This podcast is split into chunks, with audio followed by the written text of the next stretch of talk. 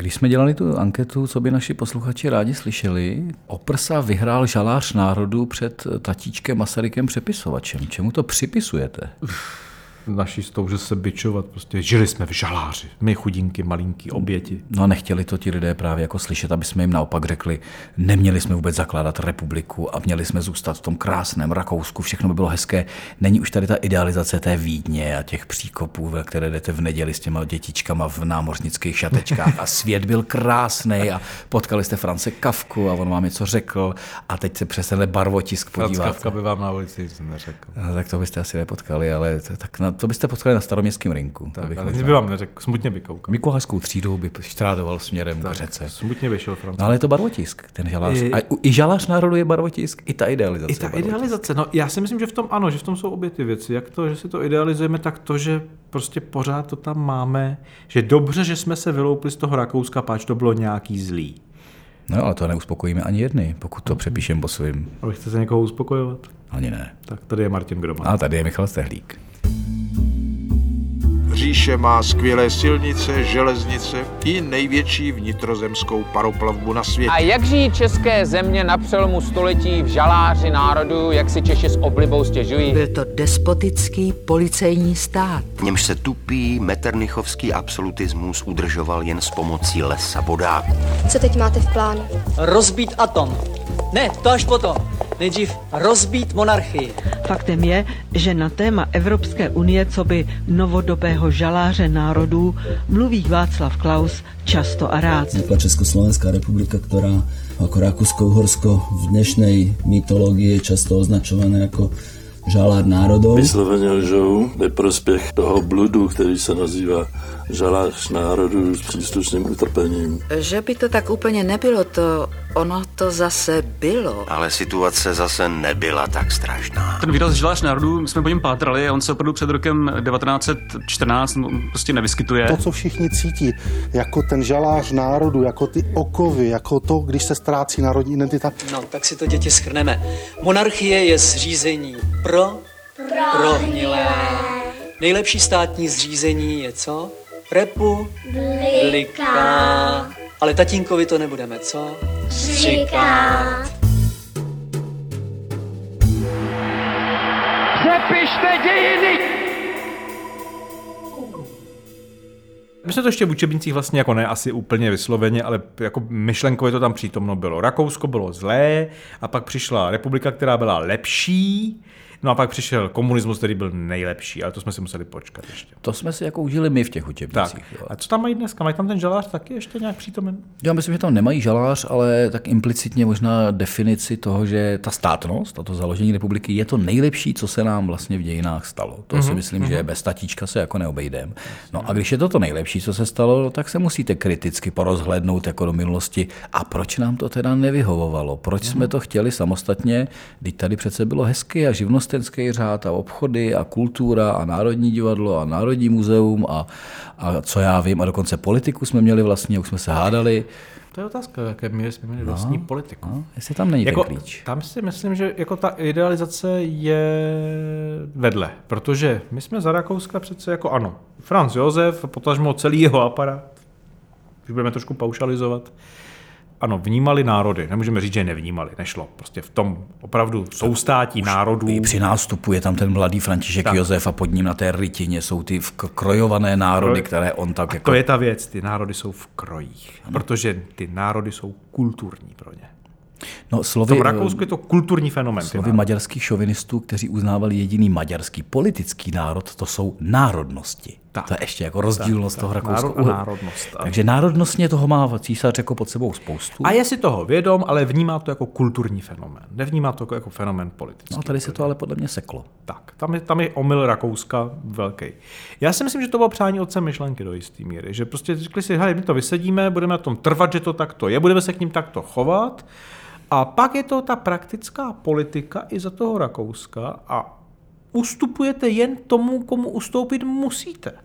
V politice není spravedlnost. Není tam, hele, tak máme tady 20 národů, budeme mít 20 ministerstev, každý národ jedno. Kdyby, Tohle nefunguje. Kdyby spravedlnost, já si myslím, že to, co to... To je rovnostářství, to není spravedlnost. Po, postrádalo, byl vlastně vůbec koncept, co s tím, to vysedění, tak, že tak. necháme to, jak to je, když už nás... Pos... Ono se to nehroutí úplně? Tak po, posadové nás Rakušany donutili ti uhři, ti jako dramatičtí, patetičtí, dynamičtí uhři, aby jsme se s nimi nějak vyrovnali a oni si žijou vlastně po svým, to si řekněme upřímně, že naše Rakousko-Uhersko je spíše Rakousko v našem kontextu souhry toho moc společného nemáme, na to se Slováky. Tak.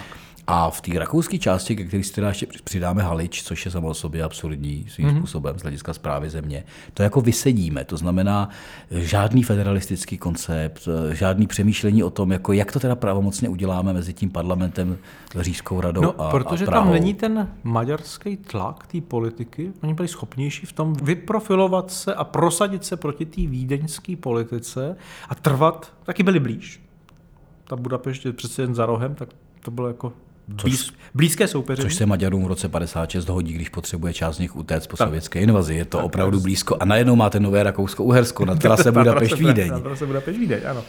A tohle, v tomhle byli prostě víc politický národ v tu chvíli než my, kteří jsme eh, byli vlastně, a to je další specifikum naše, tedy míněno zemí koruny české, my to pořád stavíme jako Češi a Vídeň. Hmm? Ne, ne. To jsou ještě čeští Němci a není jich málo. Co, co takhle jako Češi a Reichenberg a Češi a, a Iglau a to je a Češi to, a že vlastně jedi, to připomíná vždycky Jiří Rak, že jediná městská samozpráva, která v těch posledních letech monarchie někdy byla prostě jako mocí zrušena, protože se chovala odbojně, tak byla v Liberci. V žádném českém městě, ale v německém. Protože tady od toho roku 1848 je ta představa toho velkoněmecka, kterou my si spojujeme s Hitlerem, ale on ji jenom naplnil. No tak ta představa tady samozřejmě ta představa vybublala právě v revolučním roce. revolučního roku. Všichni Němci, a teda pro ně to končilo jaksi na hranici mezi dnešníma Čechama a Slovenskem. Že? Jako- Takže u toho žaláře národů vlastně jde o politiku. Jde o politiku, ale hlavně to není žalář. I ten žalář národů máme tak vstavený čechocentristicky, hmm. tak to není. I ti Němci v Čechách, potažmo Němci mnozí v Rakousku, to od roku 1848 vnímají jako problém. Jako svůj problém. Chtějí být Němci se všemi Němci v jednom státě.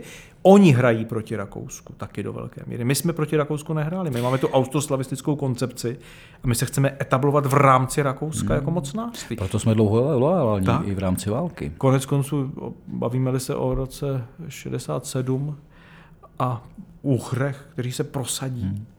Tak jak se jmenoval to, co jsme byli my?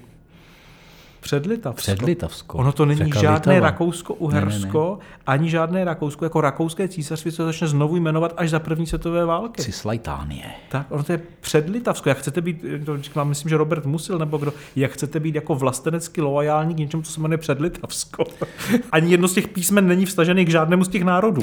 No já si myslím, že tohle to se trefil hřebíček moc hezky v tom bohemocentrismu, mm-hmm. že vlastně my vnímáme jako i rozpad Rakouska-Uherska přes nás Čechy a Masarykův vlak vlak výjíždějící z Aloisy Jiráskovi na to nádraží. Všechny vždycky představí, že to Rakousko vzniklo dřív než Československo. No, ale co ten, co ten Rakušan s tou identitou, ten, co žije v té Vídni, mluví německy. To ještě je dobrý, se, ale takový jako... se Prohaska. Prohaska, A ne starý Procházka, ale může se jmenovat jako Cermak, jo, to je no. jedno. Ale co, co on s tou identitou? Jako on byl identitně... Havelka, ten tam má kavárnu. A krásnou. Krásnou. Spojený se státem, s národem nebo jazykem. Co ten Rakušan? Hmm. Položme to v obráceně. My jsme dělali kdysi Rakouskou výstavu před 11 lety, dráhně let. Jinak jsme si samozřejmě interpretovali rok 18. My jsme neměli problém s 38. vzájemně, hmm. tak jsme si tak řekli, no, tak vás obsadili, vy jste si to sice odsouhlasili a my ne, ale dobře. Ani dokonce v roku 45 jsme se jako shodli na tom jako důsledcích, konsekvencích odsunu, vysídlení, ale v roce 18 jsme se neschodli rakouskými kolegy. Co s tím, co s touhle událostí, protože oni nakonec měli takovou eh, velmi depresivní instalaci starého filmu, který vznikl za Rakouska už pro republikového kde ty eh, ošklivé ostatní národy hmm. takovými dýkami a bajonety rozdrápávají mapu Rakouska, Uherska, respektive Rakouska a vlastně cupují ten krásný stát, který fungoval. Tam ta deprese konce byla deprese. Oni nebyli logicky šťastní, že jsou teď samostatní Rakušané mm-hmm. ve svém mikrostátě s velkou hlavou, ve smyslu mm-hmm, Vídně. Ano, hydrocefalická Vídeň. Uh, hydrocefalická Vídeň. Ale oni byli vlastně nešťastní, že jim to někdo rozsekal, tu mapu. Ta identita je státní, mm-hmm. mnohem víc. Zatímco my jsme tu identitu jeli národně, proto jsme mohli říct, a teď vystupujeme do toho světla, toho řípu, eh, z toho žaláře. To jsou ty jako metafory roku 18, 19. Odrakouštěme se, hlavně se odrakouštěme. Tam je ještě navíc ten problém, který jako, kdo je to Rakušan? Do roku 18 formálně, možná to končí vnitřně v těch lidech i dříve, ale Rakušan je ten, kdo je součástí monarchie. Nemusíš žít v hor- horních nebo dolních Rakousích či ve Vídni. Žij, nebo v Salzburgu, ostatně Salzburg, do jaké míry je to Rakousko, že? Ten přibyl dost pozdě zrovna. Není úplně tradiční. Není úplně tradiční, ano. Přestože dneska ho tak vnímáme, Mozart konec konců, že? A už to jede. Ale není to úplně tradiční území jako Rakouska, to je prostě, není tak. Ale ten pojem Rakušan byl pro občana té monarchie. Tudíž to je pojem, kterého my jsme se zbavili v tom nacionálním vzepětí, no a to nové Rakousko muselo přijmout jako svůj vnitřní, se kterým se má identifikovat. Ale do té doby to tak nebylo. Oni se vnímali jako výdeňáci, jako e, lidé z horních Rakous nebo tamhle z nějakých alpských států. A tak nebo eh, ona to zemí, že spíš zemská identita Dolnorakušana, Hororakušana, Korutáňana a dalších. tak. No to funguje dodnes. My jsme měli nějaké Přesně. povídání. No, protože to je tradiční. S bavorskými kolegy, když to je v Německu funguje stejně Hmm. asi před měsícem a tam to bylo opravdu ve stylu jako Berlín da- daleko a, Hmm. A Bůh vysoko. Tady je prostě Bavorsko, tady není jako nějaký Německo. A to bylo stejný, že oni jsou jako ve svém Mhm. lokálnějších identitách a ta velká identita se musela teprve jako budovat. eh, Takže větší otázka než po žaláři národu je, kdo je to vlastně ten Rakušan v tom roce 1918. Já myslím, že tady se vlastně dostáváme jako na ten moment, který, na který brnkají ti, kteří dneska srovnávají žalář národů s žalářem národů, tedy Rakousko-Uhersko s dnešní Evropskou unii. Což tady občas zaznívá, jako to je takový ten žalář národů, zase chtějí vytvořit. Je to zase to jako spektrum na našich Tak. tak. obvyklých A podezřelých. my dneska víme to, co se... Ano, ano. My už dneska víme, že, že ten jako tavící kotlík, že to nefunguje. Že ta představa, která byla v tom Rakousku, Uhersku přítomna a byla třeba pak studovali to. V Americe žilo hodně rakouských historiků, kteří to jako snažili se přetáhnout do toho prostředí, tu argumentaci. Že to je jako, že dáme tu jednotnou státní identitu a to, že máme společnou zahraniční politiku, společná cla a společnou armádu, z nás udělá, a teď co? co? A to, my jsme, pořád tam dáváme ten pojem národ. Ale to Rakousko-Uhersko tam dávalo pojem občan. No. A to je velký rozdíl. Jestli chceme, aby ti lidé byli občany, nebo aby se cítili jako národnostně v tom. A to národnostně, to je rezidum 19. století trošku. No ale zase to, to byste teoreticky těm jako Rakušanům kolem Františka Josefa jako přitakával ve smyslu, že to mohla být tedy cesta, buďme všichni občané No, jednoho rakouského představa. státu. Ano. A nefungovala, evidentně. nefungovala. nefungoval ten, to se neutavilo. Ale já si myslím, že ono se to neutavilo ještě z jednoho důvodu, abychom nebyli jenom zase bohemocentričtí a už, hmm? už to tady padlo. To byla i ta německá rakouská politika. ano. Jo, to přesvědčení Masaryka, že to nemá smysl a že prostě odejde na tom začátku té války, No, až na začátku. je po rozhovorech, vídeňských rozhovorech s jeho bývalými spolužáky, kolegy, lidé z univerzit, z politiky, z Říšské rady, eh, která má zastavenou činnost že jo, v Mhm. rámci války, kdy on si vlastně definuje, že ta velkoněmecká nebo německá šovinistická, jak on to nazýval, politika se nezmění a v případě vítězné války nás to bude stát ještě více politických pravomocí a vlastně budeme více směrováni k té německé politice, protože oni to vidí jako mnohem vyostřeněji možná než ta politika česká. No, obavu, že to prohrají naopak, ti němečtí šovinisté, nebo jako říká Masaryk, že vznikne ten velkoněmecký prostor, že to Rakousko se obětuje, že se to rozpadne a vznikne ten velký německý stát uprostřed Evropy. To je velká noční mura francouzů od Richelieu až po tuhle dobu, o které mluvíme. Ale zároveň to znamená pro ty Němce v Čechách a v Rakousích, to znamená tu představu, že se nenaplní jejich obava, že se stanou sluhy svých sluhů, jak oni sami říkají. A to je to, čemu Masaryk teď jde naproti. Prostě řekne si, tohle se nesmí stát, není cesty, jestliže se má Rakousko rozpadnout, no by se stejně rozpadlo, protože buď vyhraje Vilém válku a pak to pozře všechno, anebo prostě prohraje a pak se to stejně rozpadne. A jestli se to rozpadne, my musíme My mít musíme koncept, mít- který, tak, s kterým do toho vstoupíme. Do, do kterého budeme mít řešení prostě pro nás a to bude hotové. A v tu chvíli, ale do té doby, do, tohoto jednání Hmm. na začátku války vůbec není příznivcem, nikdo tady není příznivcem rozpadu té monarchie, ono je protože to znamená ohrožení. Je to nepředstavitelné. To je ještě navíc jako v té mentální mapě těch lidí eh, rozpad eh, staleté a staleté říše je vlastně nepředstavitelné, co by to znamenalo, co by to obnášelo. Kdyby nepřišla válka, tak eh, jdeme nějakými gradualistickými koncepty, možná to jako dohodneme, nedohodneme, Tak a proto je tady rozdíl mezi tím srovnáváním s dneškem jakýmkoliv, hmm. protože tady se bavíme o něčem, co končí. Ano. A tady se obáváme něčeho, co se vyvíjí. To, to jsou dvě rozdílné jsme, jsme tendence. Uvnitř a rozhodně ne, rozhodně ne na konci. Tak. A u toho žaláře, když si ještě přeskočím na jedno, jedno téma, které jsme naťukli v tom úplném, úplném úvodu, no ale pak je zase hezky vidět, a mám rád tu tezi kontinuita, diskontinuit v těch dějinách, hmm. Jak se přebírá ten stát, jak ten stát vlastně jako začne fungovat. Když si ten Rašín sedne k tomu stolu s tou obyčejnou tuškou a na tu sotva A5 napíše čtyři, čtyři odstavce prvního zákona o vzniku republiky, tak vzniká stát, ještě neřekne slovo republika v tom mm-hmm, zákoně. A to důležitý odstavec je, všechny ostatní zákony zůstávají v platnosti. Jako ne žádný střih od toho Rakouska ve smyslu, a teď to střihneme a uděláme si jako během několika málo let všecko nový jako legislativně. No ono se jako muselo udělat mnohé, ale ten základ fungování státu ve smyslu infrastruktury, republika může být založena mimo jiné proto, že telegramy odejdou na všechny železniční stanice na české území, protože to funguje. No, v Písku to vznik spustili o deset dní dřív asi. No. Ale tak jeho Češi. viděli plný vagony, které nikam nejedou. Plný vagon... asi, asi, skončilo zásobování armády, je to tady, jdeme na ně. myslím, že zásobování je dobrý začátek republiky. Jo, tak přibíráte obilní úřad. Že? Ale spousta věcí je vlastně výsostně, byť se jako přemalujou, mm-hmm. tak se je výsostně kontinuálních a běží vám dál, běží vám ekonomické elity, běží vám lidi, kteří se sedějí dokonce i částečně na okresních No a zase je to dáno tím, že si to jako řeknete, nebo protože jste na to zvyklí? Protože prostě jste se etablovali v té době předtím. Čeští ministři říšský vlád nebo říšské rady existovali a nebylo jich zase tak málo a nebyla to jenom už na konci nobilita. Pravda, neměli silová ministerstva jako Maďaři. Maďaři si prosazovali, často byli ministři zahraničí. No, tak je to Andrá, Andráš Honota prostě jako v roce 18. Vysvětlete Maďarům některým, že prostě nebudou řídit zahraniční politiku mocnářství, no to asi nešlo. Ale co takový jako lidi z Haliče nebo ze Slovenska? Kolik měli Slováci ministrů ze Rakouska? Vím přesně to, čárky, Bílej papír. Řeknu vám úplně přesně, kolik měli poslanců Tři. Eh, v uherském sněmu v roce 1918. Ví to úplně přesně. Jednoho Ferdiše Jurigu.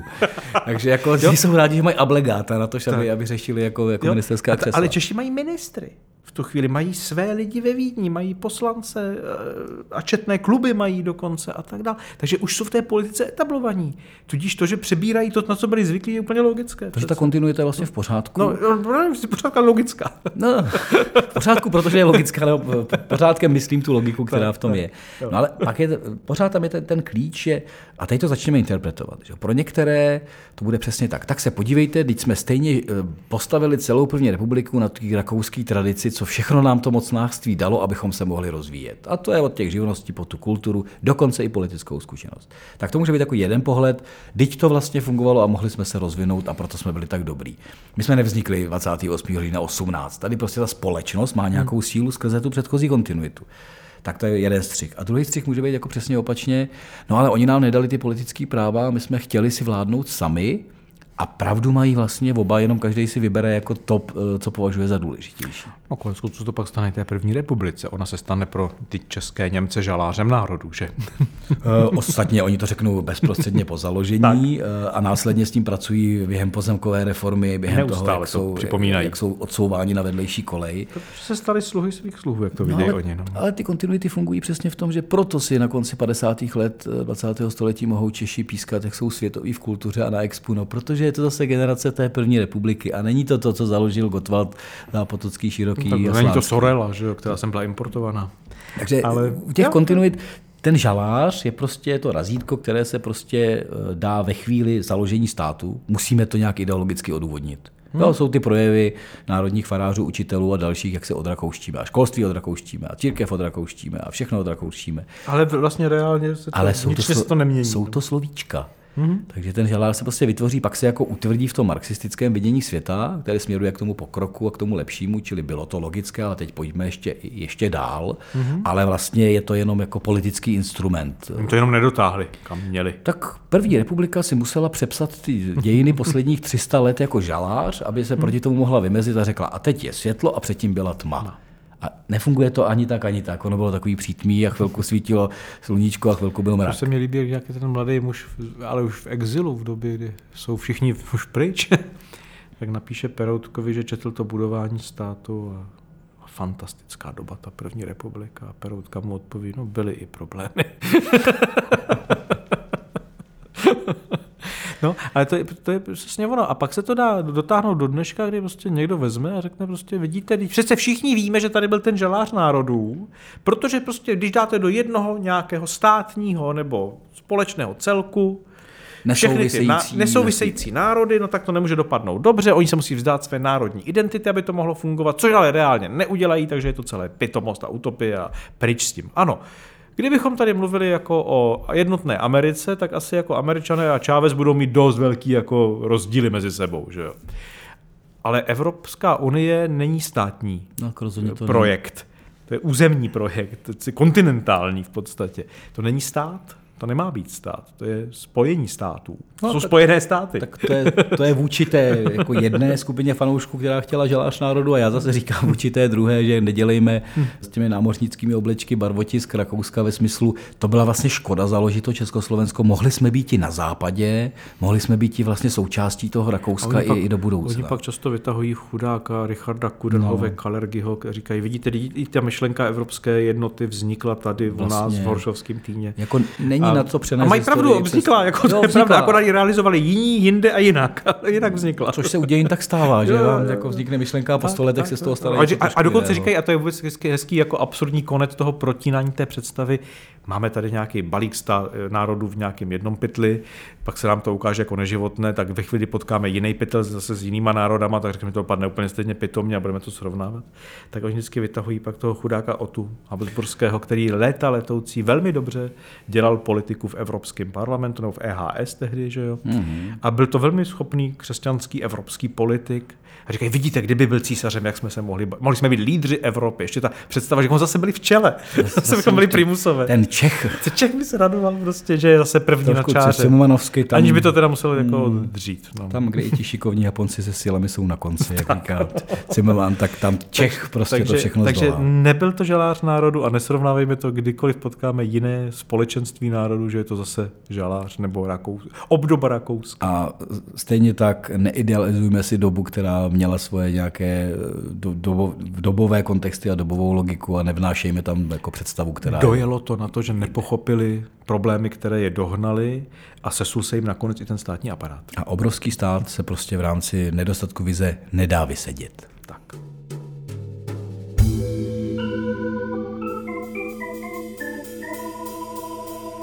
Podcast Přepište dějiny najdete na všech podcastových obvyklých platformách a také nás najdete jednou měsíčně na aktuálně CZ a také nás najdete na Seznam zprávách.